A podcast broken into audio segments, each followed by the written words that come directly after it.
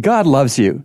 Pastor Rob Elliott of Calvary Bible Church on Collins Avenue here. Let's talk about admitting weakness. The Daily Bread writer Joni Yoder writes, Philippians 4:13 says, "I can do all things through Christ who strengthens me."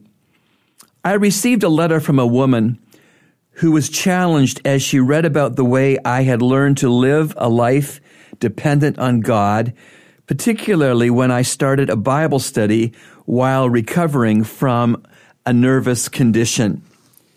She read about my trembling hands and how my neighbors were encouraged to admit their own weaknesses and to depend on Christ as they saw me learning to do so.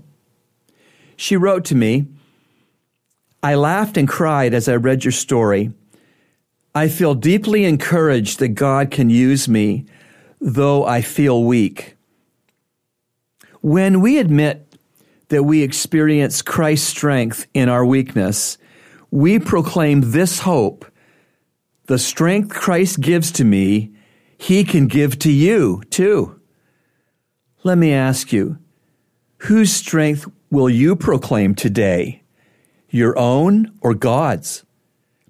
To experience God's strength, we must first admit our weakness.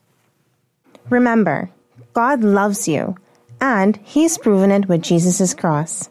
Today's encouragement has been brought to you by the Christian Counseling Center located at number 58 Collins Avenue.